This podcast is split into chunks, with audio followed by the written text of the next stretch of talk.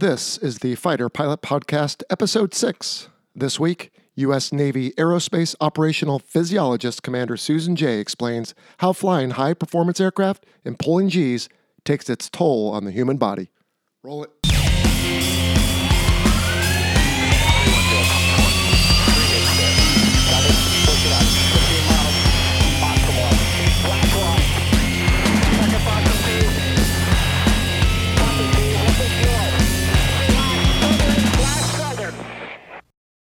Hello, everyone, and welcome to another episode of the Fighter Pilot Podcast, the internet radio show that explores the fascinating world of air combat. I guess they'll let me be your host a little longer. My name is Vincent Aiello, and I am just glad to be here on this journey with you. I hope you're enjoying what you've heard so far. And we have a long interview today with Commander Susan Jay, so we're going to just get through one announcement, a couple questions, and straight on to the interview. Our only short announcement is that we are now on Stitcher. Uh, I had said something about that on episode zero, and I had a comment on YouTube that the person couldn't find it and realized we had dropped the ball on that, but we picked it up, and uh, we're now on Stitcher. So if you haven't already found us, in which case, how would you be listening to this? But anyway, uh, if you're looking for another way besides iTunes or the website, now you can check out Stitcher. All right, on to the question and answer segment of today's show. My first question comes from Jakob from Denmark, who says, Hello, greetings from Denmark. Loving the podcasts. Saw the post with the 1000th trap on Carl Vinson and was wondering what carrier you served on. Now, Jakob's question, it comes in multiple parts here, and so I'm going to answer each one of them as we go. So, first off, Jakob, thanks for your question. Uh, I deployed twice each on the George Washington and Nimitz, and once on John F. Kennedy. I also have landings on the carriers Carl Vinson, Constellation, Harry S. Truman, and Abraham Lincoln. Jakob goes on, is it normal to swap around to different boats? And by boats, he means aircraft carriers. And yes, Jakob, it is. For stateside air wings, it is quite normal to move from carrier to carrier because the deployment schedule changes and carriers sometimes need their nuclear reactors refueled and it just doesn't always line up to go with the same carrier. So for the most part, it is normal to switch around. The exception to that is we do have a forward deployed air wing and carrier in Japan, and they generally stay together until the carrier cycles back every few years. All right, next question. Are carrier air wings equal equipment wise on the different boats? What I mean is, does each carrier have the same number of EA 18s for SEAD and E2s for EW, and so on and so forth? Or are they specialized for different tasks? Jakob, each air wing is, for the most part, configured similarly. We talked about this in a previous episode, and in fact, I took some grief from a friend of mine who flies the EA 18 Growler for not mentioning that as one of the squadrons. So, my apologies to him and all of you who fly the Growler. But for the most part, you have four F 18 squadrons, one Growler squadron, one E 2 squadron, a couple helicopter squadrons, and what am I missing? I believe that's it. And for the most part, they all do all of the missions.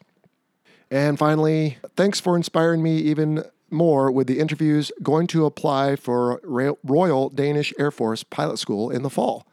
Well, that's great news, Jakob, and good luck to you. I hope you have a rewarding career flying, presumably, the F 16 with the Danish Air Force, and I hope you enjoy it. All right, next, let's go to a phone call. This is John from California. With the retirement of the S 3 Viking, what happened to the ASW mission? Thanks for your service and thanks for the show. Keep up the great work. All right. Well, I realize that question was a little difficult to hear, but John from California is asking what happened to the anti submarine warfare mission since the retirement of the S 3 Viking. So, John, thanks for your question. I would put that answer in a question back to you to make a point, which is what happened to the Denver Broncos a couple years ago when Peyton Manning retired? And of course, the answer in both settings is that the team went on without one of its star players. So that is what happened in the anti submarine warfare world as well. You know, that mission is not just performed by aircraft. In fact, the best ASW platform is another submarine. And we also have surface ships that perform the mission. And for aircraft specifically, I think what you're getting at for your question is from the carrier, there is no fixed wing asset that does that anymore. It is helicopters only, but we still have the P3 and now the P8 that is replacing it also on the air side of things. Great question. All right, next question is from Aki in Finland. again, a multi part question. We'll break it up here. At which point does the pilot arm the ejection seat? Are there differences if you fly from a boat or from a field? Yes, there are. Ashore, you immediately arm the seat right before takeoff and then you de-arm it right after you land. And on the carrier, you do it a little earlier. You actually arm the ejection seat as soon as they take off the chains and chocks that hold you to the carrier firmly. And once you start moving, because if you lose your brakes and go off the side, you need to be able to eject in a hurry. And in fact, on a previous video on one of my playlists on YouTube, I think there's an, uh, an example of that with the F 14 that goes off the side because they failed to put the jet blast deflector up behind an aircraft that was about to take off. So, uh, float, you uh, do it right before they break you down, and then you can safe the seat again right after they chain you down after your flight. Next question Aki asks is Did you fly in an F 18 equipped with Mark 14 NACES or the SJU 5? Did they have any noticeable differences if you have, quote, used both of them? So, Aki, uh, thankfully, I never, quote, used either one of them like our previous guest, Bloch, did. Uh, but I did sit in them uh, close to 4,000 hours worth of rear end time in those. And so, uh, for everyone else, the Mark 14, also known as the SJU 17, and NACES just stands for Navy Aircrew Common Ejection Seat. So the SJU 5 was in the older F 18 Hornet, the SJU 17 was in the later model Hornet and all of the Super Hornets. Aki, the only difference is that on pre flight, you look at a few different things on the seats because they are built differently. And when you are flying, should you, God forbid, need to pull the emergency oxygen green ring, it's in a slightly different location, uh, inboard or outboard of your leg, and you just need to know which one you're in. And frankly, if you're in a hurry and you look down and it's not where you expect it, you look in the other place and, and there it is. So it's not that big a difference to go from seat to seat, and F 18 pilots do it regularly. Next, he asks, How much in trouble are you if you forget the master arm in a arm position after a training sortie? And from a previous episode, you might recall that the master arm switch is a lot like the safety on a firearm, and it is what allows us to actually release ordnance or fire weapons or guns on the aircraft. So, Aki, that question depends. And I always hate that answer, but it does because if you're just out doing anything and you don't really have too much in the way of weapons that can come off your aircraft, then it's not that big a deal. A lot of times in the older F 18, you have to arm the master arm just to get the chaff and flare expendables out in training. But if you're dropping live weapons and or forward firing guns, and really, if you have a history of doing kind of bonehead things, and that's just one more indicator, then you might be in a little more trouble because that just shows that something's going on and you're not all there. And we have, without getting into too much of a tangent on this, you know, we have what's called human factors councils and boards and various things where you look at, you know, anytime there's an, an incident or a mishap, it's always easy to say, man, we should have seen this coming. This guy got a divorce and he moved and his mom died and all these human factors. Well, the reason for these councils and boards is to try to identify that ahead of time. So if we have a young pilot who maybe is boltering a lot and leaving the master arm switch on, eh, that might come up in a meeting and we might take a look at what's going on in this young person's life so we can hopefully avert a mishap before it happens. All right, let's see here. You also asked uh, when using the rudder pedal adjustment lever in the pedal position, uh, uh, is the pedal position adjusted with an actuator motor or is it a spring based system where you use your feet to move the pedals to a correct position? Uh, Aki, it's the latter. It's just a very simple cable and pulley system. It's actually the exact same on the Boeing 717 that I fly, and it's just simple that way. There's no need for electric motors to move the thing back and forth.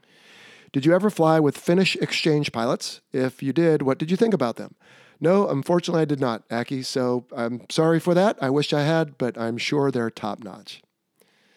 All right, that is going to do it for questions. I have plenty more. If you phoned in or called in or emailed, I should say, a question, uh, please be patient. I've got a long interview today, and frankly, next week with Top Gun, it'll be the same. But I want to get to those interviews and keep the show right at an hour.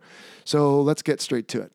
Today on the Fighter Pilot podcast, we are talking aviation physiology, pulling G's, air sickness, hypoxia, etc. And here to help us do that is U.S. Navy Commander and Aerospace Operational Physiologist Susan Jay. How hey, you doing, Cyclone? How are you? Good Great. afternoon, Jello. How are things? Thank, you for the invite. I appreciate it. Well, thanks for coming on the show. I think this will be a lot of fun, and we're looking forward to hearing about what happens to the human body when we fly high performance aircraft. You got it. But sure. before we do, the little standard on the show here is we need to get to know you. So could you give us a little background, uh, where you're from, where you went to school, and what your professional career has been like? Sure. I am a native of Iowa, northeast part of the state, undergraduate degrees from the University of Iowa. So go Hawkeyes. And I was a college professor before I joined the Navy. So I have a, a rather unusual career. So anatomy and physiology. And I was interested in flight and sciences, and like I said, taught a lot of anatomy and physiology. And uh, I knew the air, the Navy had this aerospace physiology program, so I went and joined. I've been in about 21 years, 17 of which have been in naval aviation total. Okay, so you're not necessarily a medical doctor, but you have specialty in the human body and the effects of physics essentially on the body. Is that basically it? Exactly. So, what I am, I am a uh, medical service corps officer. So, in the Navy Medical Department, if you are not a physician and you're not a nurse and you're not a dentist, but you still have something to do in the allied health fields and in the medical field, you are in the Medical Service Corps. So, it has 31 subspecialties all different types, anywhere from healthcare administrator, people who run hospitals, to physician's assistants, to physical therapists, research physiologists, and then aerospace operational physiologists like myself. So, um, even though I'm in the medical department, I don't work in a hospital, I don't work in a clinic, but I'm on the flight line working with fighter pilots and maintainers and, And so you forth. get to fly, right? I get to fly. Yes, it's a requirement for our job. Okay. So we go through physiologists. We go through the exact same training that other aircrew, other fighter pilots go through. We go through ground school, um, all the the survival training. Which my community we actually teach that. Okay. We do that type of training. We have introductory flights and so forth, and then we break off and do our subspecialty in terms of specific aeromedical human performance. Okay, so you're an expert on the subject, and you go out there and actually feel the effects of it yourself, and and uh, and get to check that out. All right, excellent. All right, well, in episode one, Sunshine, whom I believe you know, Yes. uh, yeah. he touched briefly on the concept of G's. Now, you and I, Mm. and hopefully most of our listeners, are sitting here at one G. yes. Uh, tell us what a G is, if you will. It is little g. It's uh, abbreviation for gravitational force. So it's a perception of weight due to accelerated forces. So here, just sitting here, you're at 1g. And uh, in an aircraft, if you're flying along straight and level, your lift equals your weight. When you enter a steep turn or a banked turn, um, like 60 degrees angle of bank or so forth, your weight doubles. Your lift is twice your weight. So you feel like you're pressed into the seat, and your weight is now twice what it was before. Okay, so it's the gravitational pull that essentially sticks us to the earth, right? Exactly. Because of the massive size of this thing. And so our bodies have adapted to living in this 1G environment. But Mm-hmm. through technology, we have been able to go out and do, in, in the example you just described, 2G. So, for example, if I fly, if I weigh 200 pounds Mm-hmm. and I turn 60 degrees angle of bank and I pull 2 Gs, I literally weigh 400 pounds. If I was weight. sitting on a scale, it would say 400. Okay, that's pretty Mm-hmm. Yep. Now, I think uh, maybe an analogy for the listener who hasn't flown or pulled G's might be what a roller coaster or, or a car driving up and down hills.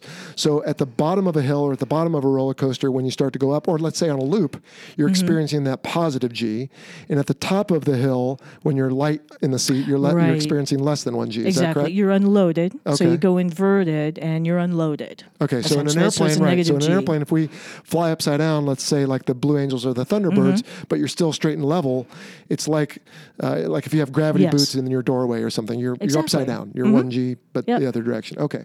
Yeah. Now let's talk about the negative G's first because those are probably fairly easy to. Get out of the way because we don't do a lot of Mm-hmm. Don't those in those aviation. Uh, but what's the significance of pulling negative G's? What happens in your body when, let's say, you're flying along Mm-hmm. and you push forward on the stick and you experience, you know, negative two or three G's, let's say? Is extremely uncomfortable because what happens, uh, the biggest concern pulling G's um, is blood draining from the head or blood moving in and around out of the head and so forth. Well, for negative G's, you're inverted and the blood begins to pool in the head itself. And it's extremely uncomfortable because let's face it, you got a really bony skull. So not a whole lot of space for the blood to brain or the, the blood to pool into. Um, it's extremely uncomfortable and humans don't tolerate it very well. I see. Okay. So the air show performers, they can build a tolerance to that, just like Yes. you can positive G's. But for someone who doesn't do it very often, it can have effects what on your eyes as well, right? You can Right. burst blood burst vessels blood and- vessels. And, they'll call it sort of red eye. It looks as though you, you've actually broken some of the small blood vessels and you look, you, your eyes are bloodshot, essentially. Okay. Now, conveniently, our aircraft are not designed, with the exception of some of those air show performers, Mm-hmm. to pull or push. Uh, maybe a better example, negative G's. Uh, so the positive G's. Yes. Now, let's let's talk very briefly about axes, if you will, and I'll try to paint a picture for the listener. Okay. If I stand up and I put my right arm out to the side and my left arm directly in front of me. My spine is essentially the z axis. My right arm pointing out to my side is, let's say, the y axis. Mm-hmm. And my arm pointing in front of me, my left arm, is the x axis. Correct. Now, we don't do, like in a car, you drive mostly what we- we would call yaw in an airplane, Mm-hmm. left and right. And so you have a little bit of the y ex- axis there when you take a, a turn very quickly. Mm-hmm. Uh, or if you screech to a halt, you feel a little bit of G in the x axis. Right. Sort of a decelerative. Right. But in aviation, when we pull, that's why we use the term G's, we're pulling back on the stick, and most of the G is in the uh, Z axis Correct. down our spine. Now, that is difficult for the body to take, right? Because, like you just said, most of our body is a fluid, blood, and most of blood is water. Correct me if I'm wrong. Mm-hmm. Yeah. So, water is affected by G forces. So, what happens in our body when we start pulling positive G's? If you do not actively work to prevent it, the blood will begin to drain from the head um, into the chest or the lower extremities. And about one to three Gs, you will begin to get sort of blood draining or pooling. About three to four Gs, and these are positive Gs, like you said, you'll begin to get visual changes. Your vision will begin to gray out around four to five Gs, you'll get what's known as blackout, and that's visual blackout. That's not you actually passing out and going unconscious. And around five to six Gs, you actually will have folks that will will pass out. And I, I would say again, I need to emphasize this is you just passively sitting there as the G's are coming on. You're not actively working to prevent the the, the pooling or the draining. Right, and we can talk about some of those uh, measures to prevent that from happening. Okay, so again, there's there's blood that's in your head and in your eyes, and when G forces happen, because of the physics of it, they the the fluid leaves that cavity, and then Right. of course, if your eyes are devoid of blood in your brain, then your body doesn't function quite as well. Exactly. Okay. Yeah. Um, and I'll tell you a quick story about the uh, the vision side of it. I noticed that when I used to fly fighters, uh, we don't pull too many G's now in our airliners. Um, Hope not. uh, I would get so I think there's something about and, and without going into too much detail, maybe you can tell us, but there's something about the anatomy of the eye because it seems like the grayness comes in from the side 1st on the periphery. Is that correct? Correct. All right. So w- what happened was, in my case, I guess one of my eyes, I think it was my right eye, would always it would, it would come in from the sides on both. i- If I was not able to keep up on the G forces and you know keep my Mm. Right, vision, you wouldn't stay ahead and, of and the, the, the, they would come in at the same time, and my right eye would actually gray over first. But if I was really on my game, I could l- ease up on the G just enough where I had a little like looking through a soda straw in my left eye. I was going to say sort of a pinhole. And I Uh-huh. used to I used to call it my targeting eyeball because instead of having my normal peripheral vision, I'd have to scan around with this little looking through Oh, a straw okay. to figure out what's going on and, and where the other aircraft is that I might be dogfighting. Yeah. Um, and thankfully, I never pulled all the way past that and got to a point where I lost You my complete just lost vision. vision completely. Mm-hmm. Um, Now, is that what we call a lock or uh, a, what is the A? Is that almost loss of consciousness? ALOC is considered an almost loss of consciousness. Not quite, but you're getting close. Okay. So even though your your vision is graying out or it's beginning to tunnel, usually an ALOC is um, it's hard to sort of describe. You actually need to see the, the tapes from someone. We have folks go through training in a centrifuge, and you can actually see when someone is A-locked. They've not completely passed out, but they are definitely cognitively not there. They're not all there, They're okay. not all there. So I would say that you probably have not A-locked because you still, I mean, you're obviously scanning and consciously looking around, even though your vision has has grayed out or has tunneled. Okay. Uh, and on that note, we're going to have a channel on our YouTube. Uh, Oh. I, I- we're going to have a playlist, excuse me, on our YouTube channel with a couple of videos that you can find right there on Okay, YouTube. on- good. and I Yep. might even upload my own from the centrifuge that I did. I in have got mine as well. Yes, So we'll see. Yep. We Okay. actually, we as physiologists, we go through the the same training again that you do in the centrifuge, Yeah. and um, most of us will go through the same same runs. There's usually five runs of various G's in terms of magnitude and duration and head position and so forth. And then usually by the time that you get to the fifth run, you're exhausted anyway. But we purposely will lock just so that we, you know, Oh, after you will done, we, we will actually we will actually purposely Well, lock. that's probably if we good for your feel like. So credibility because you can teach it better to the rest of us that so way. now it's like okay, so that's that's what happens when when someone actually G locks. Okay, so we're pulling G's. Uh, we might start to feel the effects. Obviously, we feel the effects of the the gravity because we just feel physically Mm-hmm. heavier. So our necks, all of our muscles that are used to, in my previous example, holding up a 200 pound frame, are suddenly Right. dealing with a 400, 600, 1200 pound frame And think of it, and a helmet on too. Exactly your head itself, just as it is, weighs an average between ten to eleven pounds, give or take. Okay. Now you add your helmet and your visor, your oxygen mask. Night vision goggles, all of that So begins to get loaded on easily. Well, now that becomes, you know, 40 pounds, 60 pounds, Sure. and so forth. I It's, mean, if you pull five G's, that's 100 pounds It's on your neck. heavy, So I'm guessing fighter pilots tend to have a lot of neck problems, troubles. Yes, and back, and that's one of the um, the preventive measures that as physiologists and with flight surgeons that we work with hard to um, have good physical fitness programs, stretching, flexibility, weightlifting, so that it's not just the muscles that will help you with your G strain to help you prevent G locking and so forth, but it's also to build up the the neck muscles and so forth, so that you can keep your head up and you can keep scanning and looking. and just tolerate the G's better. Yes. Now, I don't know Yeah. if this is just anecdotal, so you can tell me now in front of everyone. It seemed to me like the tall, skinny runners Mm. were not very good at tolerating G forces, and the short, squat, muscle lifting, you know, maybe don't have quite as healthy of a diet. Um, but uh, it, it doesn't seem sense fair, because, does it? because there's less of a distance, right, between Exactly. the brain and everything else. And if your blood pressure, I don't know, to think through this. Maybe you can help me. Mm-hmm. If if you have higher blood pressure, it's actually more resistant to blood leaving your brain. I mean, arguably, right? Think of um, the distance between your heart and your eyeballs as a hydrostatic column, like a column of water. And essentially, that's like you said, that's what blood is. So the taller that column is, the harder you have to work to maintain that column at a higher level so the blood stays in your head.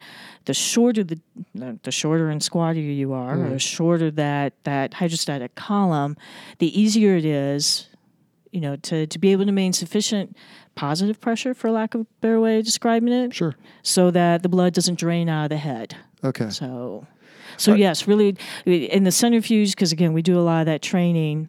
Um, we can tell when it's sort of body type, the, the real tall, skinny beanpole. It's like you're gonna lock. It's like, or the really short, squatty ones. You know, it's like, no, you're you're gonna you're gonna knock this out of the park, champ. You're not gonna have any No difficulty at problems. all. Well, Yeah. let's talk about that in a little bit, but let's continue through our scenario of a person pulling G's, and Mm-hmm. in my case, talked about my targeting eyeball as I start to lose vision.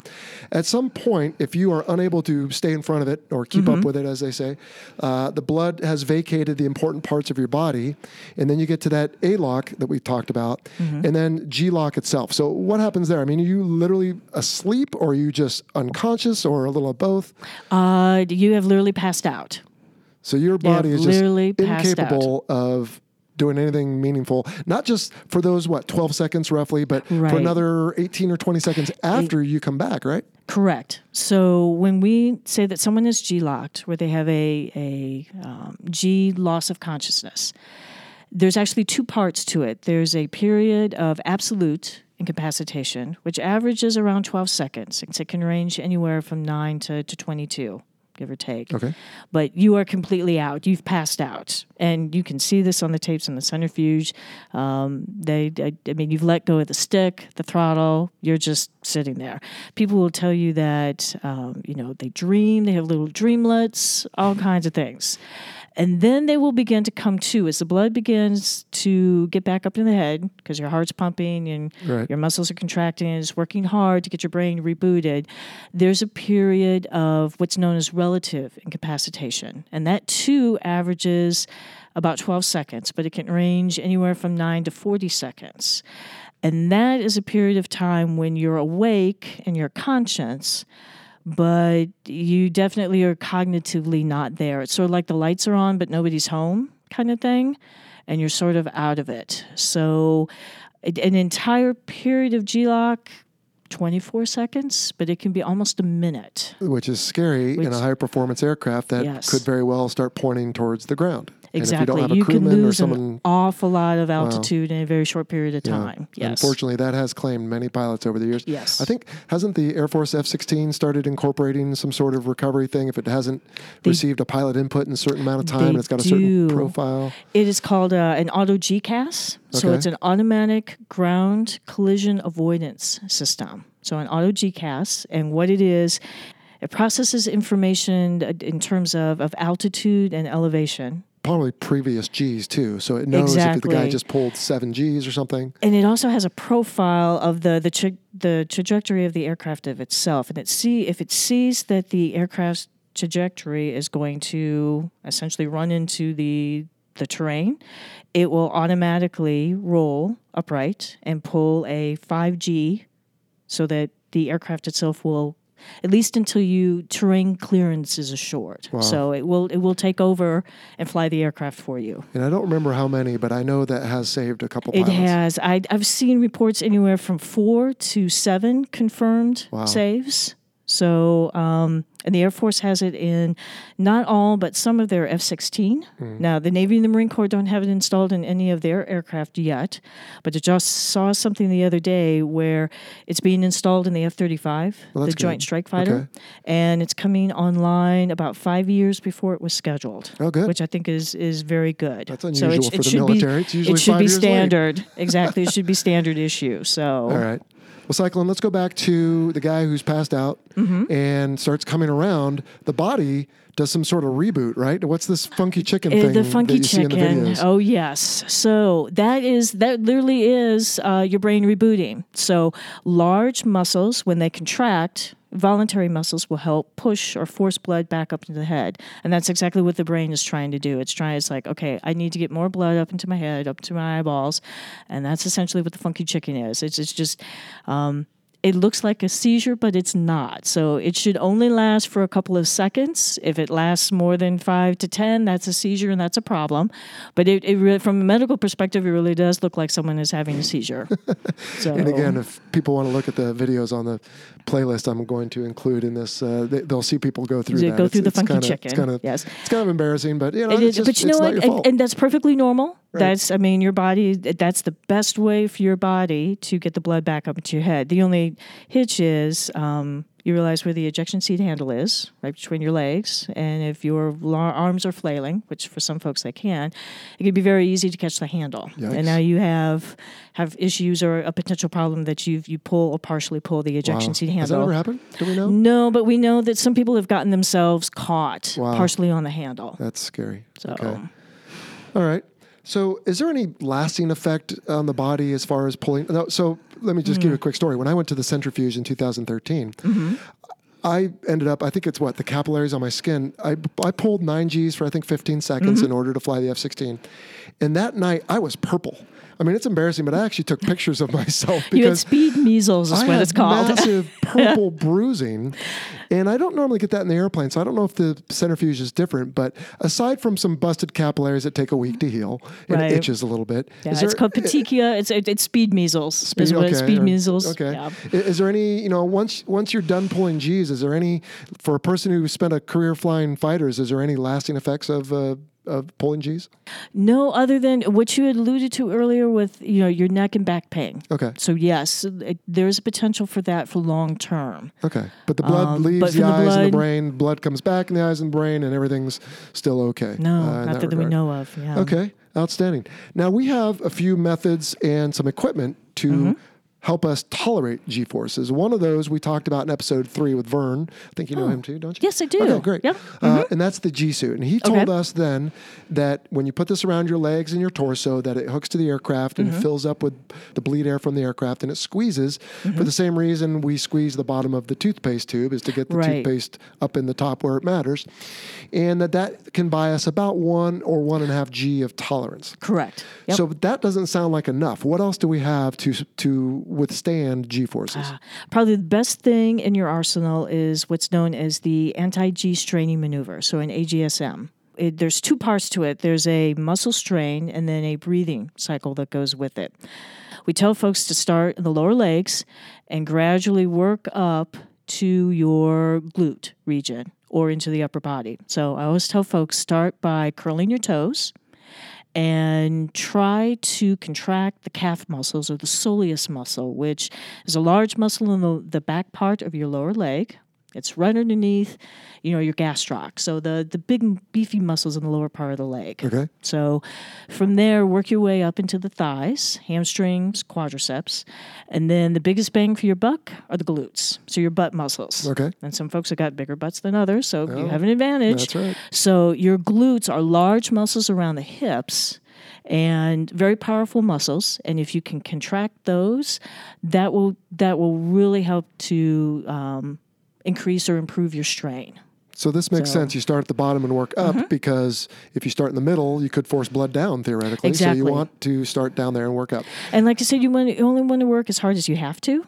So if you can get away with, like, if you have large thigh muscles or very a, a very efficient strain where just your lower legs and your thighs, and that's sufficient to help keep the blood Right. in your head. Okay. Why work any harder than you have to? Because it, it doing a good anti G straining maneuver can get exhausting.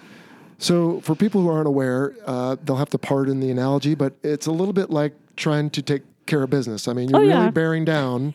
Uh, now that case, you're Yeah. trying to get something to go a different direction. Exactly. But in this case, we're trying to keep the blood up on our head. Now, so I purposely did not warn you, Cyclone. Are you willing to demonstrate Sure. an AGSM for us? Are you? Let me do this. Right. Okay.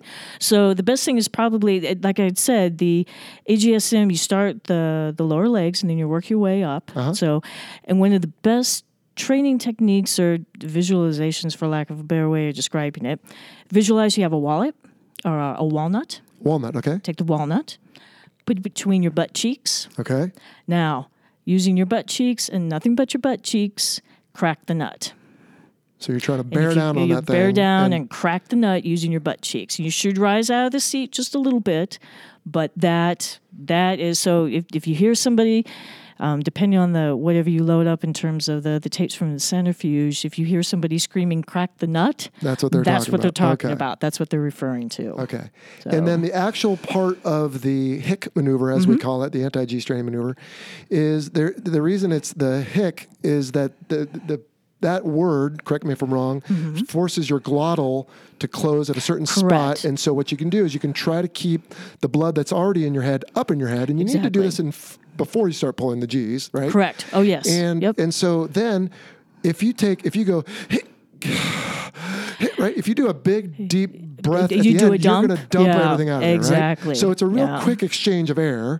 You're not really worried about filling your lungs with good oxygen because hopefully this only lasts a little while, Correct. Just you know, a few seconds. right? But it's long enough that you keep the blood in your brain, and you know those that quick exchange of air uh, will put some oxygen in your lungs. So Exactly. uh, if you're willing, give us a quick sound demonstration of a Sure. good anti-G strain maneuver. So the idea is again, you start the the lower legs, and the breath cycle is is coordinated. So the breath exchange should be very short and quick, about two three seconds. So it goes, hic, hic, hic.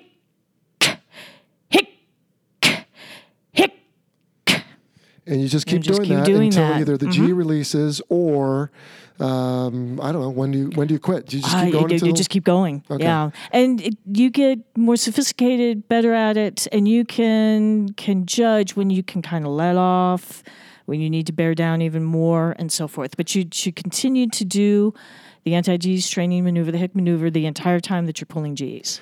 now So is a person always going to have the same G tolerance? Like some people, like you said, the short and stocky folks may not need to do that until they, let's say, six or seven Gs, but someone else may have to start it at four. But the person who starts it at four on one day, is it always going to have the same G tolerance? Uh, your G tolerance can vary um, drastically from day to day, even within yourself, and it can vary from person to person. So that's part of the reason why um, you always do a G warm up maneuver uh, before flight. So that's where we just go out, we just pull some Gs just to see how we are that day, right? And that's part of it. So it's usually, and correct me if I'm wrong, it's usually a four degree, or excuse me, a 4G turn, for about 90 degrees. That's and then right. about six you just touch six for a moment, and then you ease and off then to ease four, right? off. And that that just as you had said is a chance to s- assess your G tolerance for that day because it can vary dramatically. even on the first flight versus the second flight of the day. So mm-hmm. if you had a big booming night the night before Oh, yeah. and you're dehydrated and you're tired and you didn't eat breakfast, your G tolerance may be lower. Exactly. And you might know that as soon as you start pulling that 4 mm-hmm. and you say, oh, wow, okay, Ooh. I need to take it easy today or make sure I'm getting in front of it more on mm-hmm. my anti G strain maneuver. Or if you've been flying a lot and you've been been taking care of yourself with lifting weights and it's, you know, your third flight in two days and you're, you know, you really built the tolerance, you may not have to start an anti G strain maneuver until, Right. again, five or or, maybe not work not nearly as hard. Right, okay. So, hmm yep. I know for me that was definitely the case. There were some days where it came easy and other days where it didn't. And I think for me, the biggest thing was simply dehydration. I mean, it's Mm-hmm. I really would say important to stay right, hydrated. Exactly, I, and we always tell people um, manage your fatigue, but probably the quickest way to lower your G tolerance is to be dehydrated. Essentially, I mean, not only is it just blood pressure in terms of blood volume and so forth, but it's your body's cooling mechanism and all kinds of things. Sure. So yes, So just like putting all the proper fluids in your automobile, you need to do the Mm-hmm. same thing for your body. exactly. All right. Well, what else on G-force? I have a couple other physiology topics I'd like to ask you about, but uh, have we touched everything on the G's? I think so. Yes. Okay. Well, if you think of anything, we can we can always come back to Yeah. it. All right, so let's talk about one that maybe some listeners are familiar with, and that's air sickness. Mm-hmm. Okay. Now, when I flew my very first flight in training, I got sick. Mm-hmm. And on my second one, I felt sick, but I didn't actually puke. And by a week later, I was fine. Okay. So, what is air sickness and why does it seem to go away? Or maybe it doesn't for some people. I don't know. Air sickness is a, a type of motion sickness. So um, it's typically a mismatch between sensory systems, primarily your visual system and your vestibular system. So your vestibular system is your inner ear, it's your sense of balance. And typically those two systems, vision and vestibular, work together. But every now and then you'll get something that's a, that's a mismatch. And your brain has a hard time with that conflicting information. It doesn't quite know what to believe. And it's like, I'm just going to get sick and I'm going to puke kind of thing. Okay, so, we are ground based creatures, right? So, whether it's Darwin or God, you decide. we weren't really intended for flight. So, we go flying, Mm-hmm. and suddenly our vestibular system, as you call it, the inner ear, which is built beautifully for three dimensions On the ground. on the ground, Mm-hmm. uh, now you start, you know, turning, let's say, Mm-hmm. and your eyes and your ears may not agree, and your body says, hey, this isn't right. I wonder if I ate something bad, Exactly. and so Yeah. I better get rid of that. get rid of it. hmm And that's a, a lot of people will say that that's part of the um, air sickness or motion sickness. That's the reason you know it, it, it was built to prevent poisoning. It's like there's something that's made you ill, vomit, get rid, Get of, rid it, of it, sure. and that takes care So of it. So our ancestors So- were trying out new berries and different things, and one of them makes your inner ear mess up, and your inner ear tells your stomach uh, uh, eject that last, eject, eject, eject the that. last thing you in, uh, uh, in, ingested. So all right, well that makes sense. So does it seem to go away for most people? It does. Um, probably big biggest thing is um, being able to recage your visual system. So a lot of times, again, it's a mismatch between your inner ear and vision. So if you can um, look outside, get a good horizon. Helps to get your eyeballs, your visual system recaged. That tends to anchor essentially the two systems together, and then they work just fine. It- This is especially true for students. So for them, um, air conditioning, something that helps cool them off, Okay. make sure they're on oxygen. You know, if you're above 10,000 feet, you're going to be on oxygen anyway, but sometimes they're below that because where they're working, um, taking some good deep breaths of, of oxygen helps to kind of clear their head and so forth. Probably the most important thing, other than, like I said, getting a good visual cue or horizon, um, stay busy or active in the flight. It's really hard to puke when you're flying the plane. So I, I too on the first couple of flights would get airsick. So my instructor pilot would have me fly, and sure enough, I'm busy actually trying to pilot the aircraft, and it really is hard to puke when you're flying the plane. Well, not So- just not just actually doing it, but isn't there something about the tactile feel Mm-hmm. where your body can also help communicate? exactly. Yep. Okay. Um, and it, really, the biggest thing is just habituation. So you said, you know, the first flight, you got sick. Second one, yeah, I didn't feel so well, but didn't puke or anything like this. And by the third flight, it's like, okay.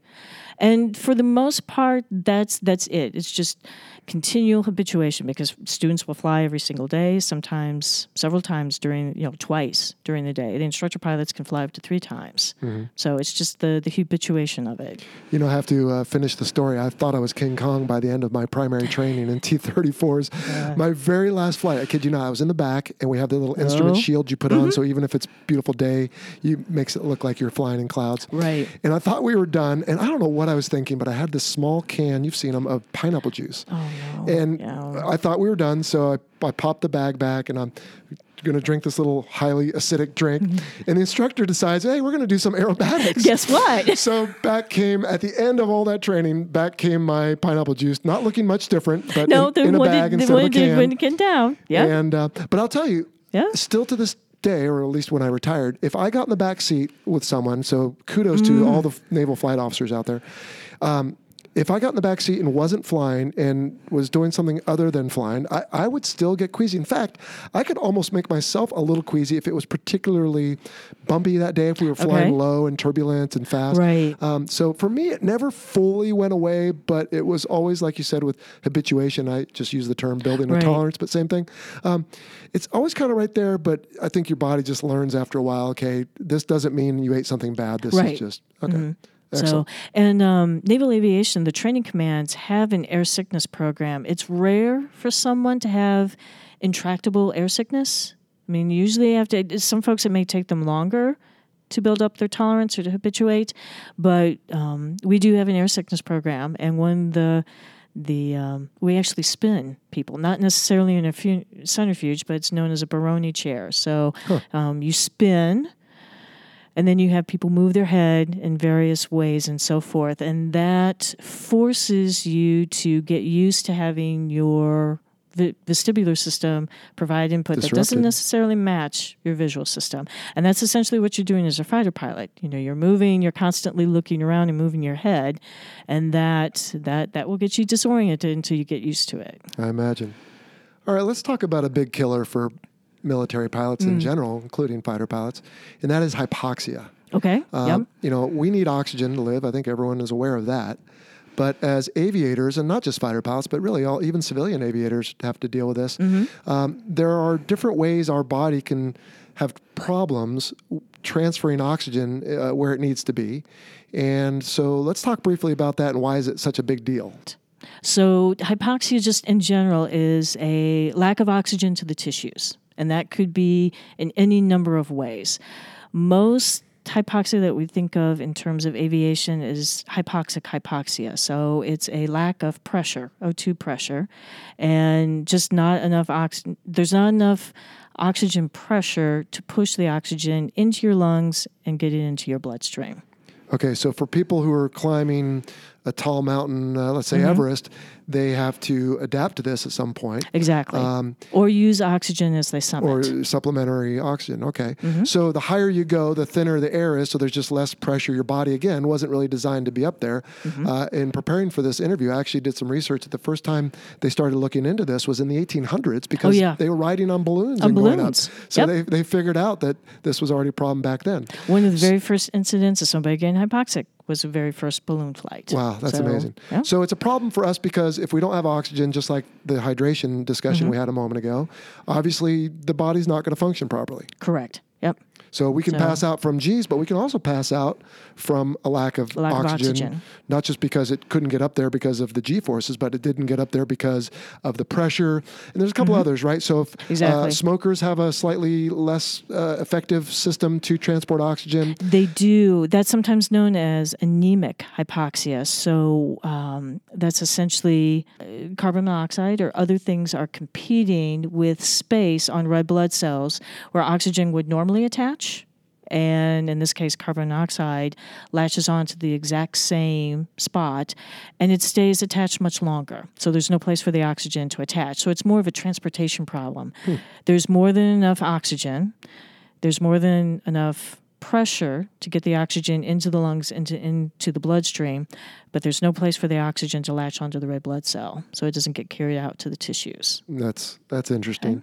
And then you can have a histotoxic type of Mm-hmm. hypoxia where there's something else at play, whether it's alcohol, narcotics, some Right. other effect on the body that's uh, impacting or degrading its ability to do its job, essentially. We often uh, consider that poisoning.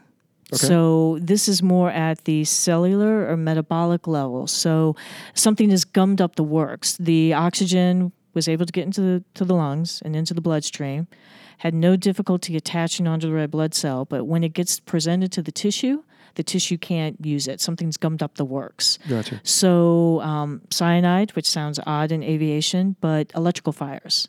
Ah. Think of wires. Cyanide is a byproduct of an electrical is fire, of correct? burning Wow. Okay. burning plastics. Um, remember from the first Gulf War, Yeah. oil wells, 91, right? smoke, so they, they lit a bunch of of wells, that. Mm-hmm. but a lot of cyanide coming off of that? Oh, that and just the um, hydrocarbons, the um, Petrochemical, uh, petrochemicals, that and, what it is? and, Yeah. you know Okay, the, the sure, but- byproducts from that as well.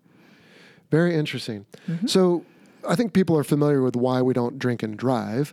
Uh, both the FAA and the Department of Defense have rules on drinking and flying. flying. And Mm-hmm. it sounds like it's just bad all around because not only does it impair judgment and performance, but it lowers your tolerance for G forces. It lowers your ability to transport oxygen in the Mm-hmm. body, making you more susceptible to hypoxia. Mm-hmm. So, yeah, it's, that's obviously why we don't want uh, Right. pilots to consume alcohol within about 12 hours generally of flying. It also can um, have an effect on the the fluid that's in the inner ear that helps sense turns and banks and so forth. It has a tendency to, for lack of a better way of describing it, thin out that fluid. You're used to having that fluid being a certain viscousness, and alcohol will have a tendency to affect that. So now, what would not be a big head, it would be a big deal moving your head around with that still in your alcohol still in your system uh, can really distort the input from the inner ear. And that's actually a great segue into another topic, which is spatial disorientation Oh, or we go. Mm-hmm. spatial D. So it also impacts that. Now, so spatial disorientation is another killer, frankly, of Mm-hmm. aviators.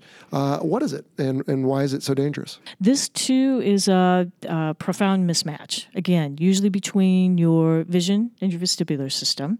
So I usually think of spatial disorientation. Um, that's what you don't want. What you want is spatial orientation or situational awareness. So SA. So SA. If you have good SA, that is your perception of the information. So, where you are in your aircraft relative to the terrain and everything around you. And if you have good situational awareness, you can forecast what's going to come next. Now, keep in mind that's your perception, which is your interpretation of the information. So, your interpretation is based on lots of things how much experience you have or lack of experience, how tired you are, what you expect to see, all of that can influence your perception. And fatigue is also a, a large underlying component Sure. of that. You don't process information as quickly when you're fatigued, and that too can can lead to getting disoriented. So, So you can have a couple different types of spatial D, right? So Mm-hmm. you can have a sensory illusion where you, you what you're seeing is not reality, correct. or you can also have vertigo. So you are feeling like you're turning, but you're not, Mm-hmm. or maybe you feel like you're not when you are turning. exactly. And a lot of that, again, is just the mismatch between the different systems in our anatomy. Is that correct? Correct. Okay. Yep. So you have three major sources of input um, vision, which kicks in about 80%, and it's very reliable. It's hard to, to fool your eyeballs. So you're very visually dominant. Your vestibular system contributes about 15%. And then proprioceptive, which is just a fancy word for seat of the pants, kicks in about 5%.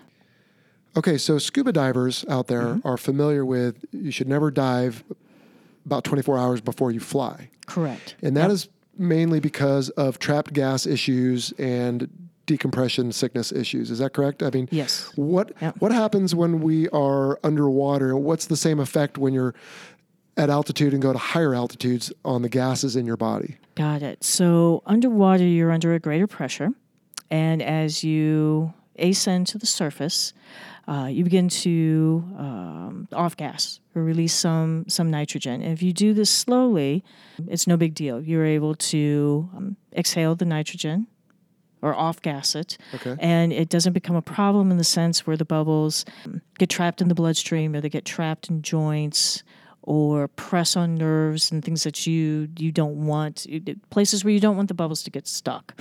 So aviation DCS is sort of same sort of idea except um, you're flying along and your cabin is pressurized and for whatever reason you lose your cabin pressurization.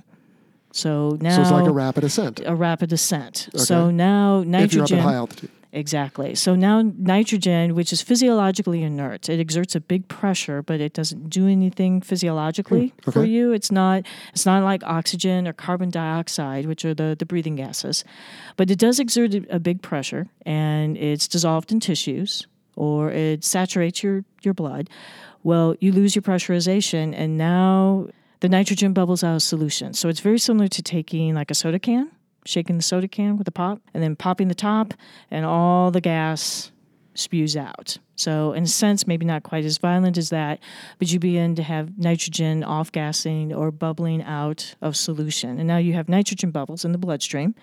And as they get transported in the bloodstream, they can get stuck in joints, under the skin, press on nerves.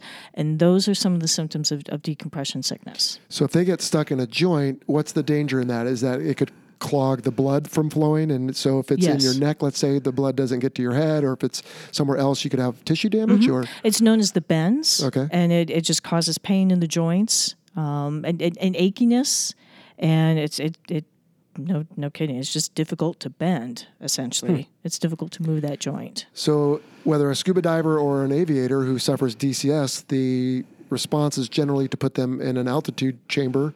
Uh, it's a hyperbaric chamber or excessive pressure they- or they- they recompression. squeeze them or press them, whatever the yeah. expression is. Thankfully, so I never had the, to do it. it- I, I would call it squeeze. The dive doctors would call it press. It's the same thing. You're putting someone under a greater pressure, and the idea is to get the nitrogen bubbles to collapse, or because of the excess pressures, to force it the nitrogen back into solution or back into the tissue. Where it can't do any damage. It can't do Okay. any damage. And you already have an advantage in aviation because you're at a higher altitude and you descend. So the pressure is going to increase. So in that sense, you have an advantage. But um, if you still have um, DCS symptoms, that's where you would send somebody to a hyperbaric or a recompression chamber.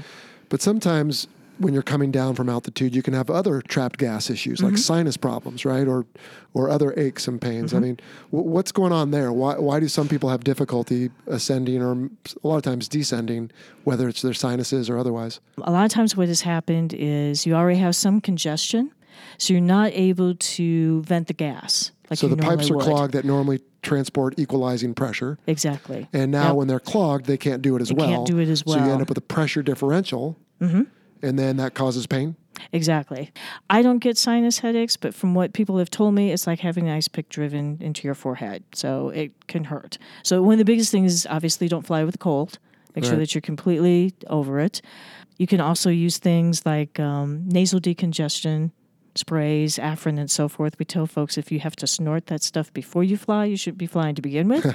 but you can use that, have it, you know, in your flight suit pocket. You know, so if you get yourself stuck, It's an and you can't clear it's measure, emergency yeah. okay take some of that and that should help clear it up at least enough so that you can get the pressure to clear until you can get safely back down to the deck And then deal with the problems then. Exactly. Now you can have trapped gases also in your gut, right? Oh, yes. Mm-hmm. Uh, and that's just a function of venting that out.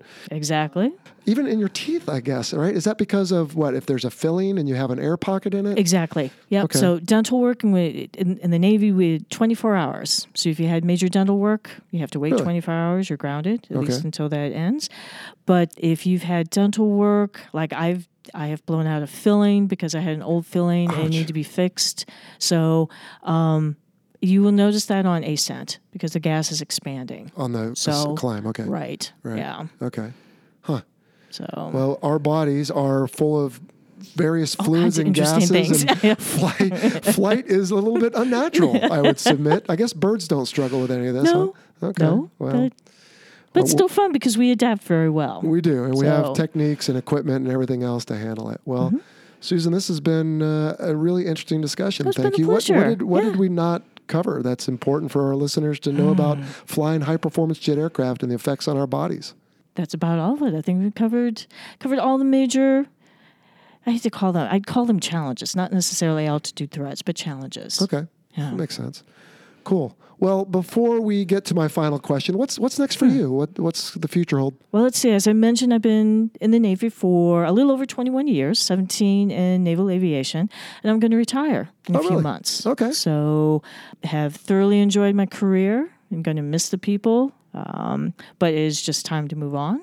So, Any plans? the goal is to be an aircraft accident investigator. Oh, for So, NTSB. NTSB Okay. would be would be my preference. I Cool. think that they I, I think they are a cool agency. Would like to to work with them and for them.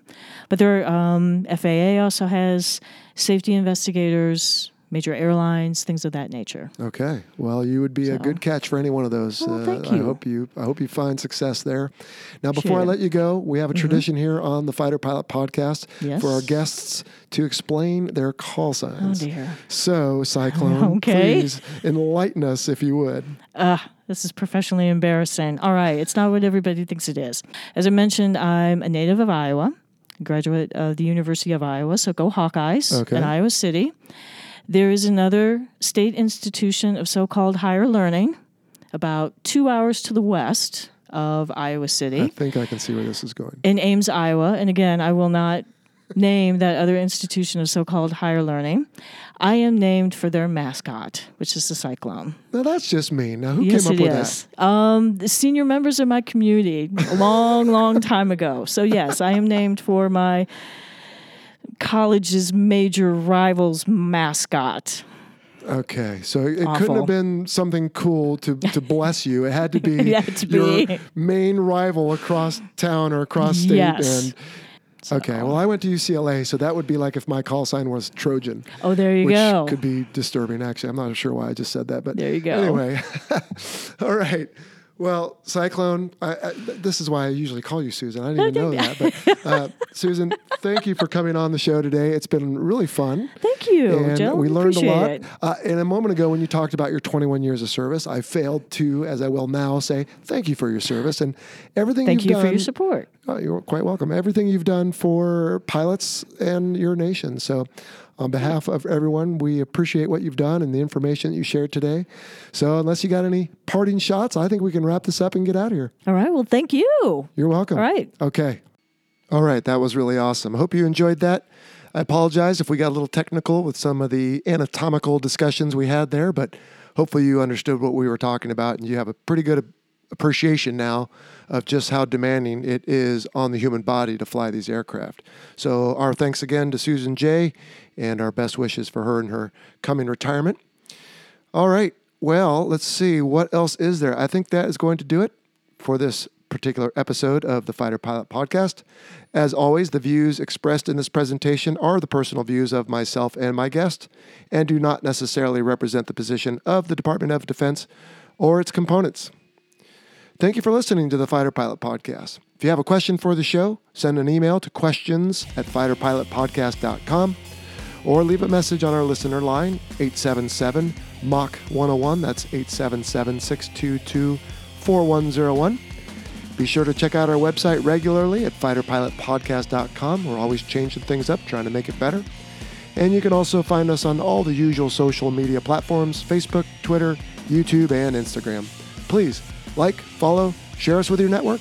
And if you have a moment to leave us a rating and review anywhere where they support such things, we would greatly appreciate it. All right, well, we'll see you back here in about 10 or 11 days where we will talk about Top Gun, both the school and the movie. Until then, take it easy.